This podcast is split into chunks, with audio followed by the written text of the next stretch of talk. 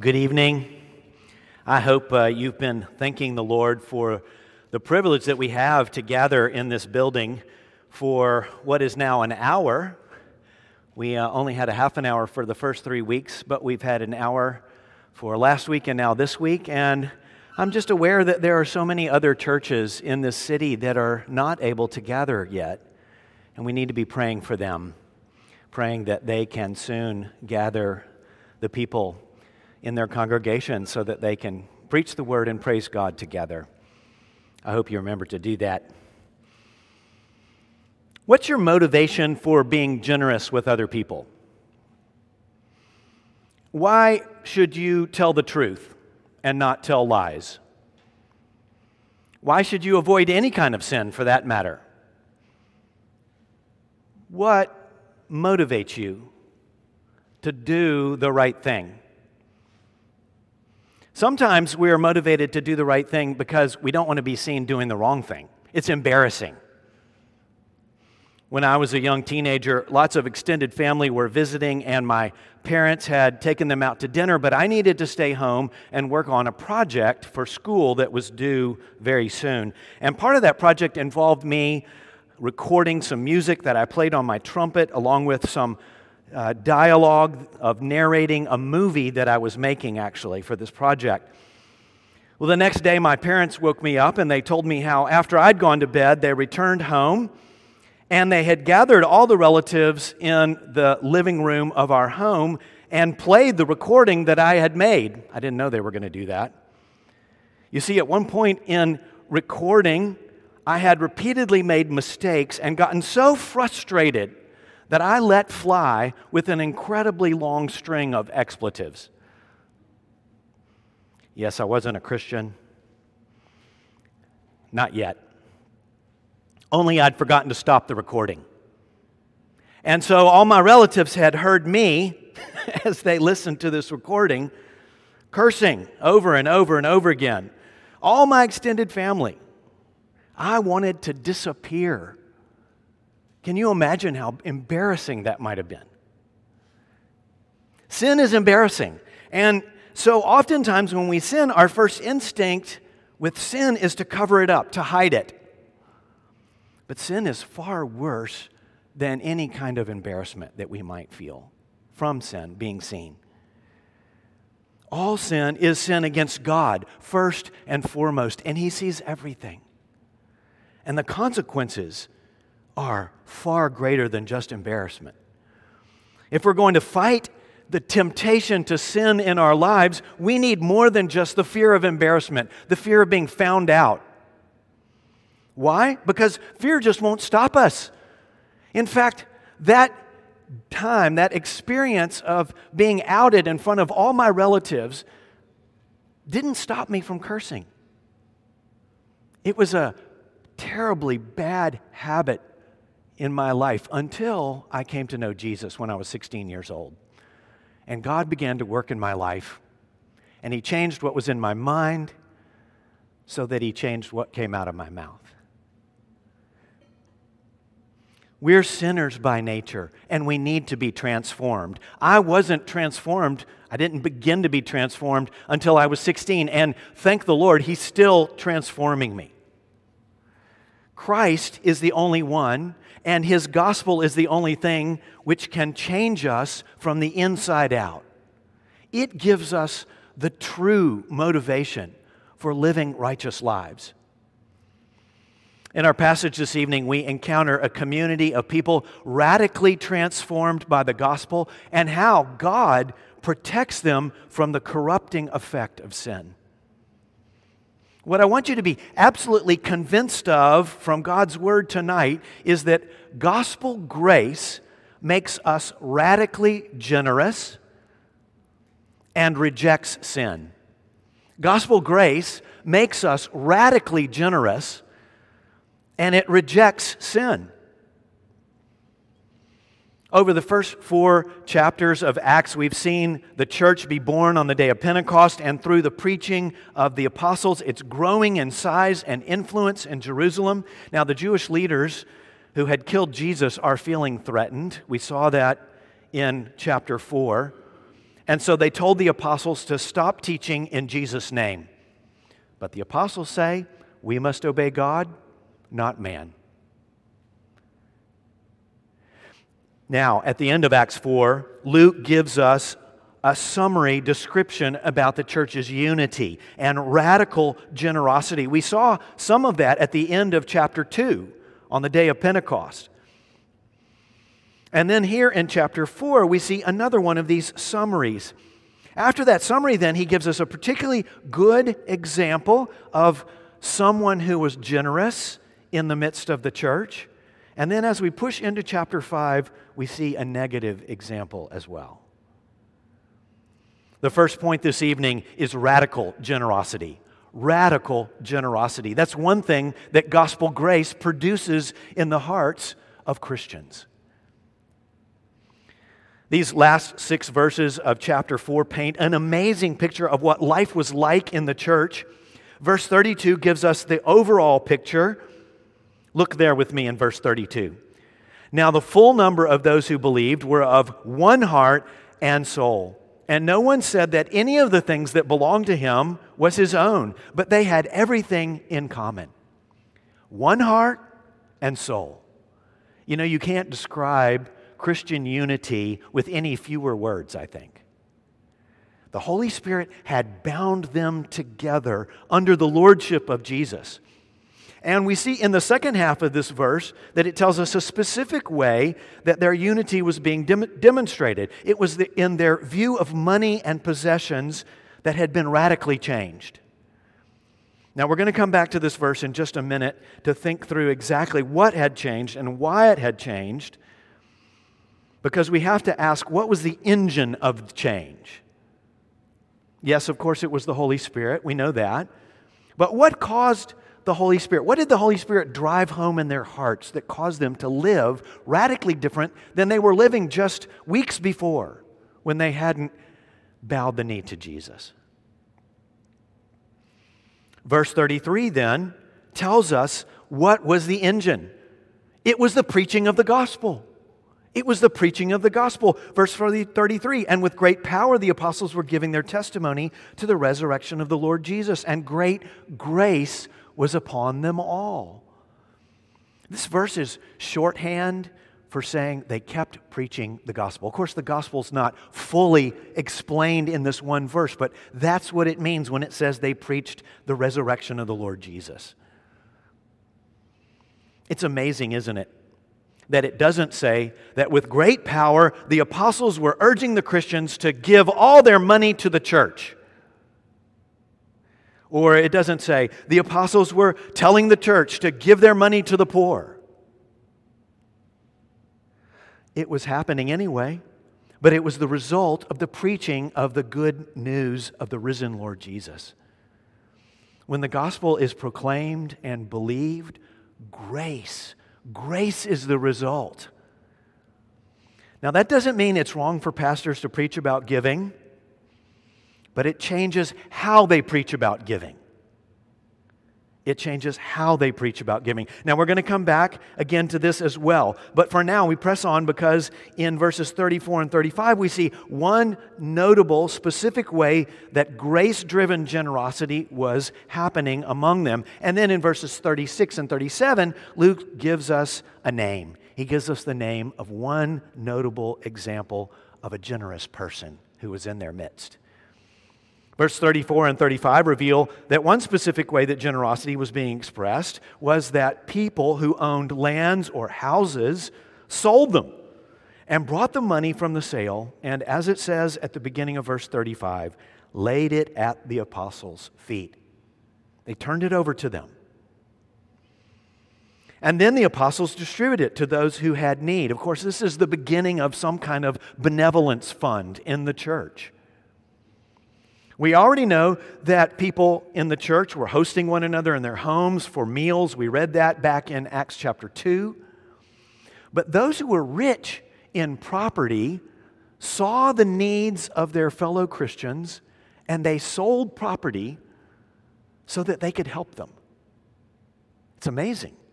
And then we have this wonderful example this example of Joseph, who is given the nickname Barnabas by the apostles, which means son of encouragement. Of course, here in this land where we live, uh, Arabs have in their name Ben, Ben Rashid al Maktoum, for example, son of Rashid. Bar is the same thing in Hebrew. Bar Nabas means son of encouragement. Barnabas sold a field that he had and he gave the money to the apostles. He laid it at their feet. Now, we're going to hear a lot more about Barnabas as the true story of Acts unfolds. And so I'm going to keep referring to him as Barnabas throughout this sermon. But this is radical generosity motivated by gospel grace. And it's happening regularly in the life of the church. People are, it's just welling up in people.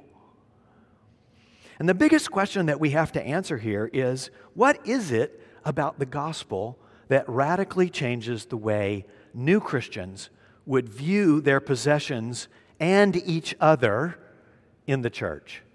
Something changed because they weren't living like this weeks before. Why would they liquidate expensive pieces of property to help needy people who they probably wouldn't have had as friends prior to joining up with the apostles in the church and before they had become followers of Christ? Why is that? It wasn't because the apostles were forcing them or making them feel guilty if they didn't do it. No, grace was upon them. They were doing this out of the overflow of grace in their hearts. The gospel message is that although some people are rich and some are poor with regard to possessions, everyone is spiritually needy. Everyone. You may have property in multiple countries. You may have a business that's making money hand over fist. You may own precious jewels or a room full of gold ingots but none of your wealth will help you on the day of judgment. You are a sinner. What will you do when you stand before him? Well, the message of the apostles was that Jesus of Nazareth had come into the world, sent by the Father. He went to the cross, he died there and was buried, but God raised him from the dead and he has been declared the ruler of the heavens and the earth and the judge of all mankind. Now, every single one of us has sinned against God and people throughout our lives. And on that day of judgment, wealth won't help you or I. It will not help us. We will stand, innocence naked before Him. And what will we say? We won't be able to bargain or buy or barter our way out of the judgment that our sins deserve. But the gospel message says that if we repent of our sin and we believe in this Jesus, this gracious Savior, something that doesn't cost any money to do, his death on the cross pays the penalty that our wealth can't even begin to repay. He offers the spiritually needy like us grace, unearned favor. You see, Jesus was rich in glory, but he took on the lowly form of a man to come near us and die for us who were spiritually needy, so that we might become spiritually rich. That's what he did. That was the message that had transformed them. And this Jesus, he distributes his grace to each as any have need just like these new Christians were distributing their wealth to any who had need. When you trust in a Savior like that, your view of yourself changes. You know that you're needy in the most desperate way, no matter how rich or poor you are. All are equally needy. No one comes to Jesus with anything to their credit pastors and prostitutes, do gooders and gangsters. Everyone is needy before God. And God's grace in Christ meets that need. Is that how you view yourself? As spiritually needy before God? Only Christ can meet that need, my friend. Oh, run to Him. He offers grace. Turn away from your sin, trust in Him.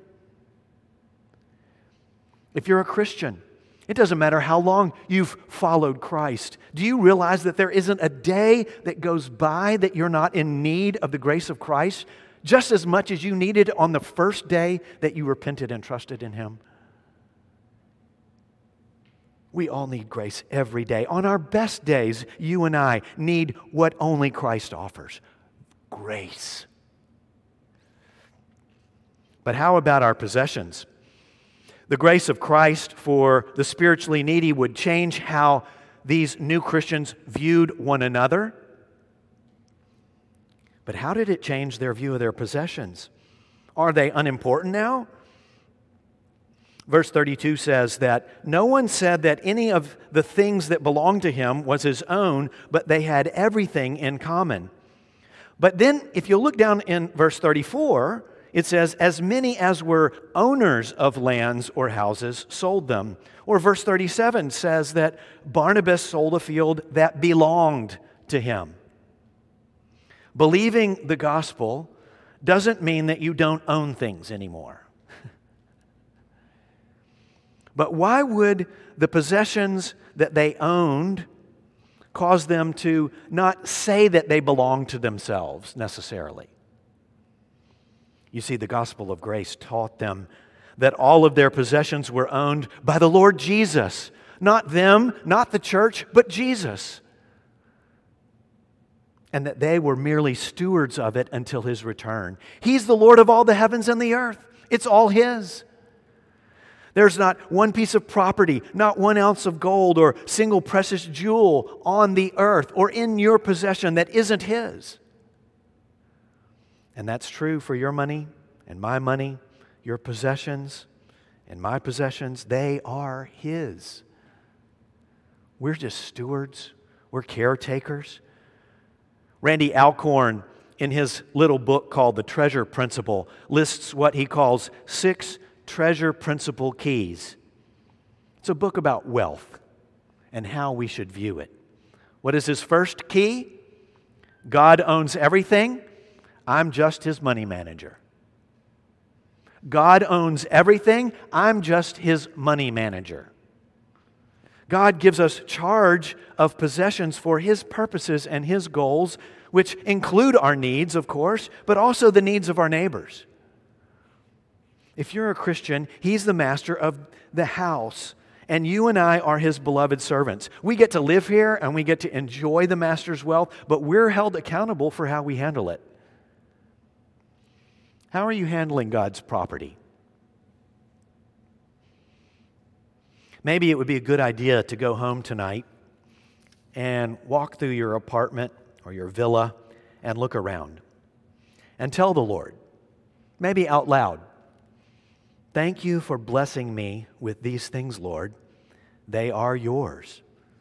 Help me use them for your purposes.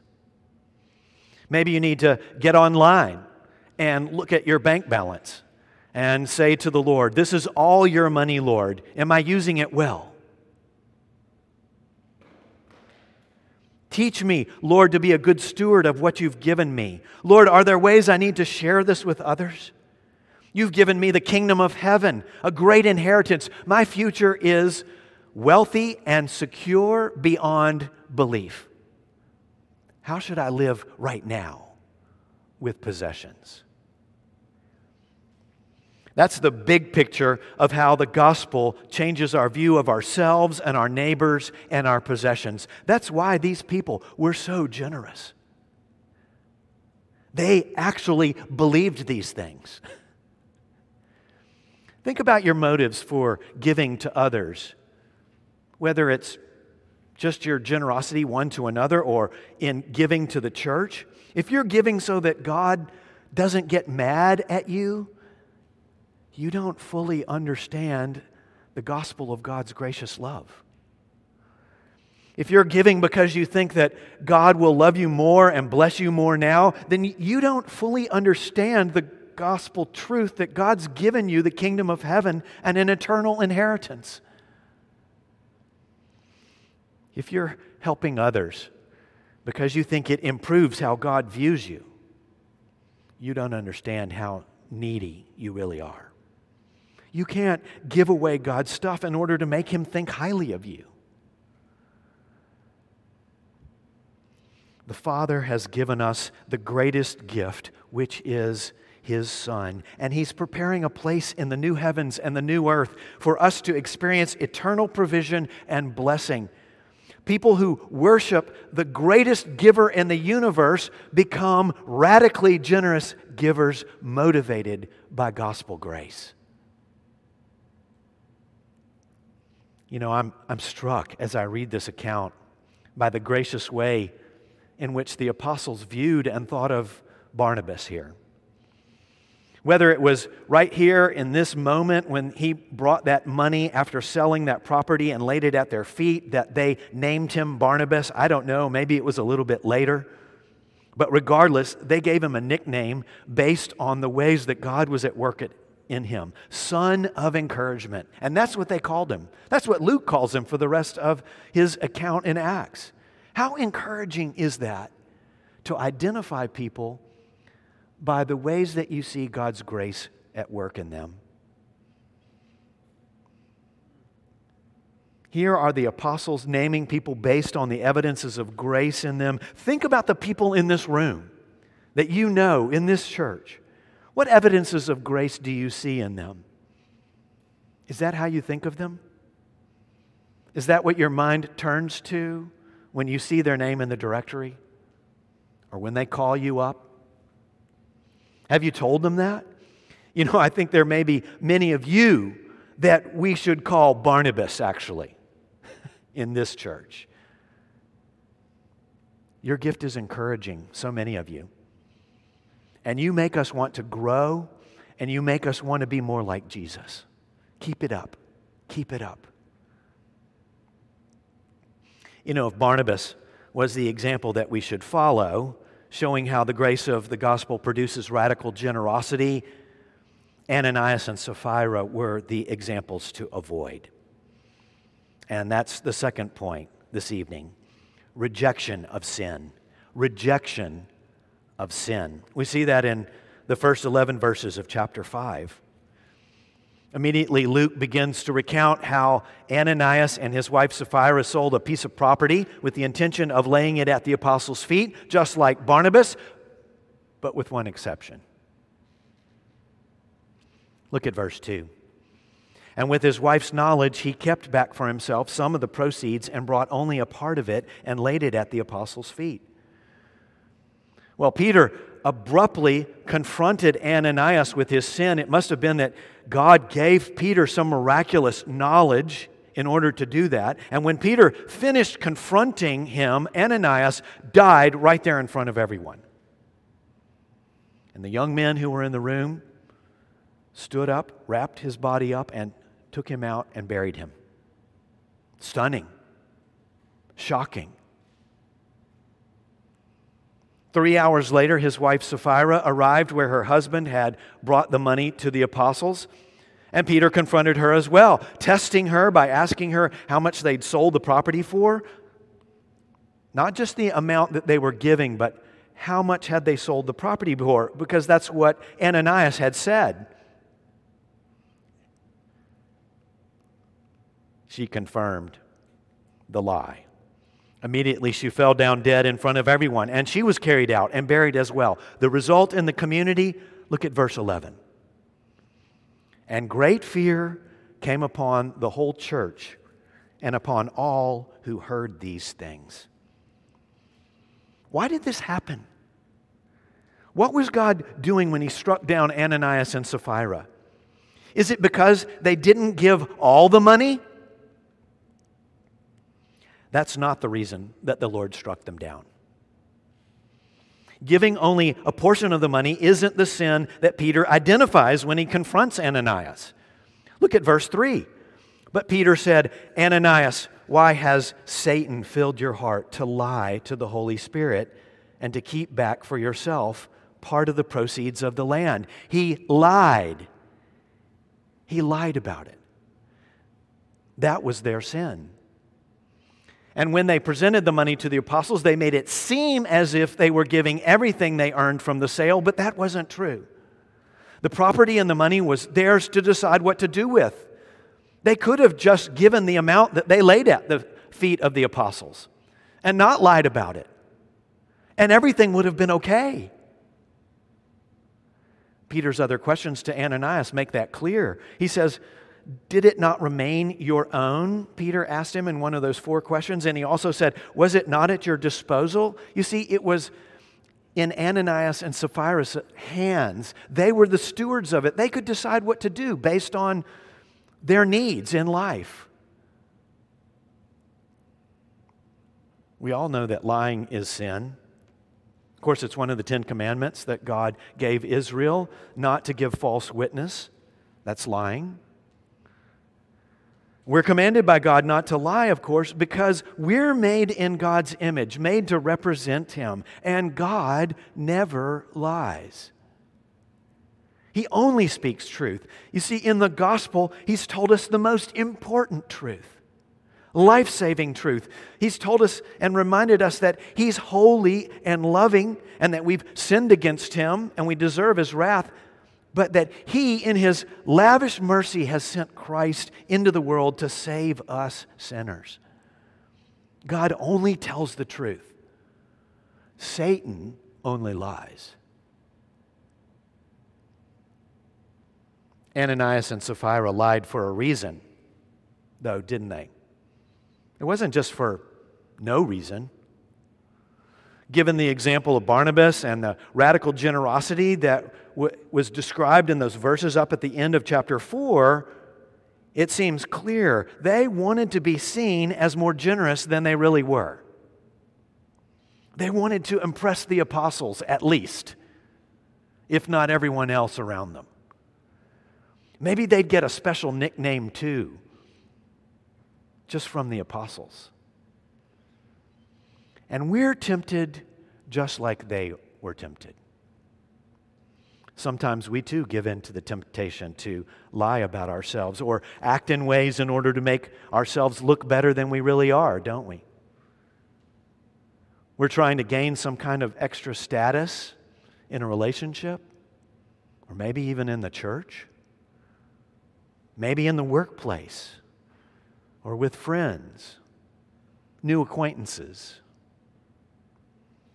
We sin when we value seeming more righteous than we really are, seeming like we're more godly than our neighbor, seeming like we're better.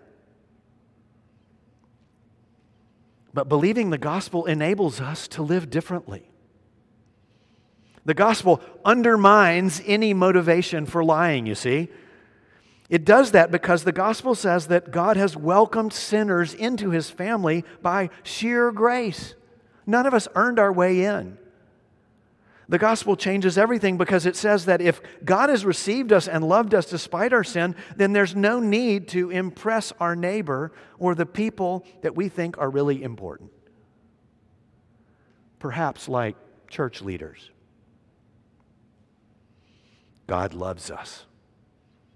God has accepted us. And that's what matters. He knows about all our sin. He knows about our sin that we don't even know about. and He loves us. He's loved us in Christ.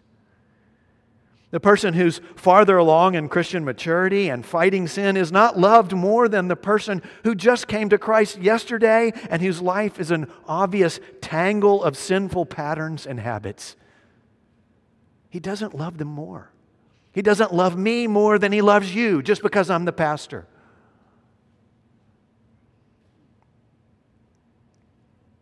There's no need for self advancement in the kingdom of God. There's no room for trying to look better in the church of God. Ananias and Sapphira either didn't really understand the gospel or had forgotten the gospel and given in to the temptation of Satan. Maybe they never really trusted in Christ. We don't really know. Luke doesn't really tell us, but Satan filled their hearts with temptation to sin and they gave in. Satan had been doing that since he slithered into the Garden of Eden, filling people's hearts with the temptation to sin. And he's still doing it today. He's stalking us, in fact. If you're following Jesus, you're a target. Now, there are ways that you and I tend to shade the truth in order to seem like we're more godly than one another, aren't there?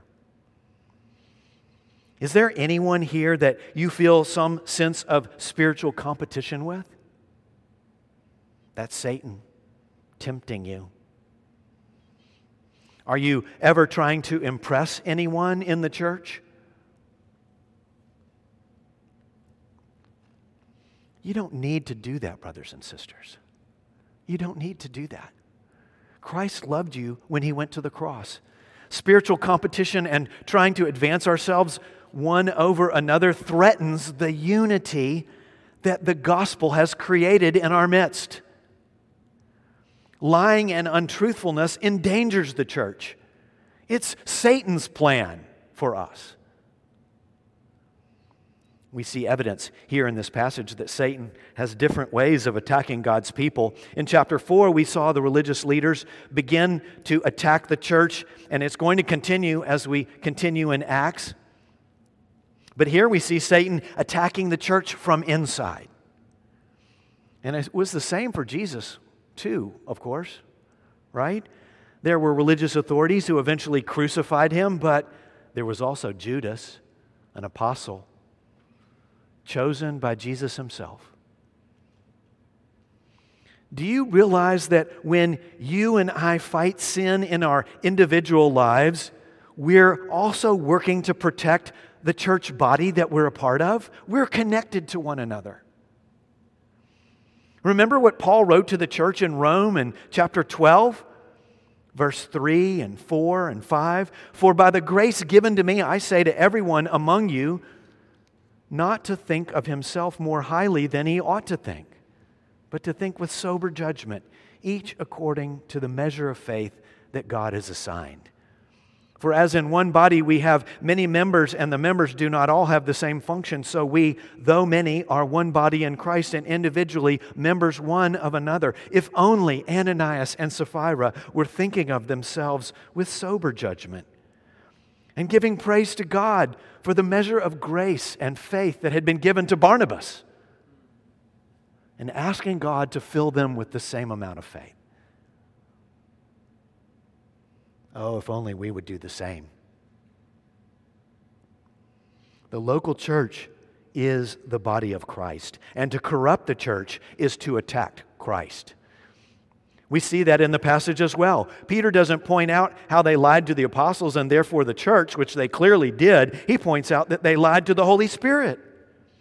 And he makes it clear that the third person of the Trinity is fully God. Did you see that? Verse 4 You have not lied to man, but to God.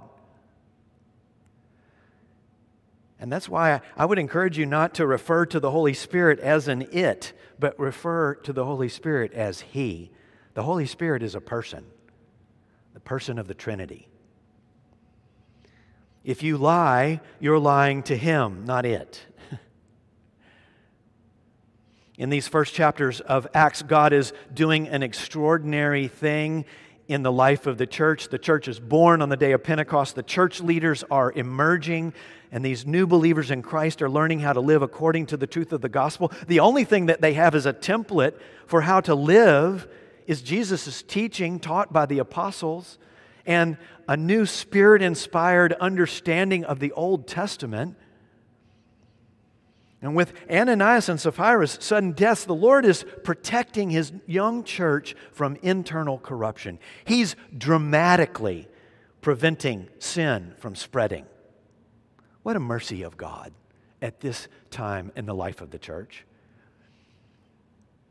This isn't how God normally protects his church from the sin of dishonesty and self promotion. I hope you know that. Although he certainly could do this anytime he wanted, and he would be completely justified. Anytime we sin, the Lord could take our life That's up to Him. He numbers our days. But as the church spread and the apostles wrote the rest of the New Testament, they laid out, inspired by the Spirit, a process for keeping the church pure from serious public sin. And when one of us becomes trapped in serious and public sin, the church acts to carry out what we call discipline.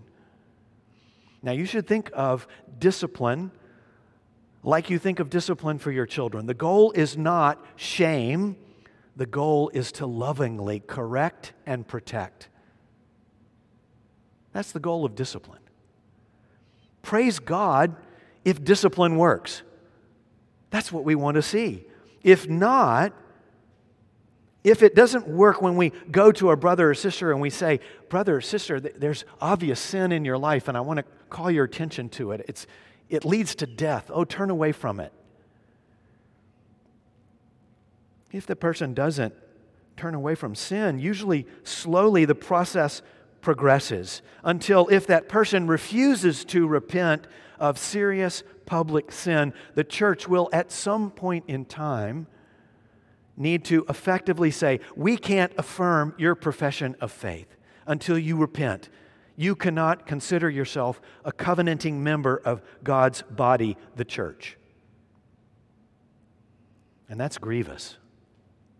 But even still, the purpose is to bring them back into the fold of the church, for them to rediscover grace the goal of all church discipline is repentance and restoration. And by God's grace, in three and a half years, our church has experienced very little need for those final steps of church discipline. By God's grace, the ordinary ministry of church members' involvement in one another's lives is bringing about necessary correction and rebuke. Praise God for that. Let's pray it continues. Now, while I think it's rare that God intervenes to purify his church in such a dramatic way, we should be careful to understand that Ananias and Sapphira's deaths are a sign that one day God will purify finally his church and judge the whole world. And the consequences of denying Christ and his gospel will be far worse than mere physical death on that day. Not only did the Lord dramatically remove this sin of lying and self advancement from the church on that day, but he changed the hearts of those in the church, both inside and outside. Twice in these verses, these last, these first 11 verses of chapter 5, it says that great fear came upon all, or great fear came upon the whole church. For those outside, the fear would have been somewhat different, of course. For those without faith and trust in the Lord, without an experience of God's grace, their fear would have been closer to terror, and appropriately so. If we were to read on into church, uh, chapter 5, we'd see just in verse 13 that many people began to avoid the church, seemingly because of fear. But for those inside the church, God's miraculous purging of this sin brought great fear as well. But when it comes to the fear of God, faith and trust is transforming. Non believers who catch some glimpse of the power and holiness of God are struck with fear, but those who believed the gospel know and understand God's great mercy. They know Him as Father, not simply as Judge. That's how we know Him, brothers and sisters. Think of it this way after Adam and Eve had sinned, what did they do? They fled the presence of the Lord. They hid in fear, right? But after the Lord had lovingly made garments of skin to cover their nakedness, they would not have fled from him. And their fear and terror would have been transformed into a fear that drew them to God rather than drove them from God. Ed Welch, in his book, When People Are Big and God is Small, he defines the Christian's fear of God like this reverent submission that leads to joyful obedience. Reverent submission that leads to joyful obedience. Having a proper fear of the Lord leads us to joyfully obey the God who's lavished his holy and pure love on us in Christ. That was the result in the church. More reverent submission leading to more joyful obedience. I bet giving went up in the church after this. Brothers and sisters, the gospel changes everything. Because Christ has died for sinners, we don't need to try to be more holy than our neighbor. Nor do we need to pretend to be more godly than we are. God is at work in us. Because God has been infinitely generous with us in our spiritual neediness and has promised us a great inheritance greater than all the possessions of this world, we're freed to be radically generous. And because the Lord protects his bride, the church, from deadly deceptive sin, our fear of him grows. And so we fall on our faces in worship of him and we rise to joyful obedience. Let's pray to the Lord. Heavenly Father, we praise you for the gospel which has transformed us. It's transformed our view of ourselves, of our neighbors, of our possessions, and of what it means and the reasons why we're to obey you. We praise you for the good news of Jesus. We pray that it would continue to work in us, changing us from one degree of glory to the next. In Christ's name, amen.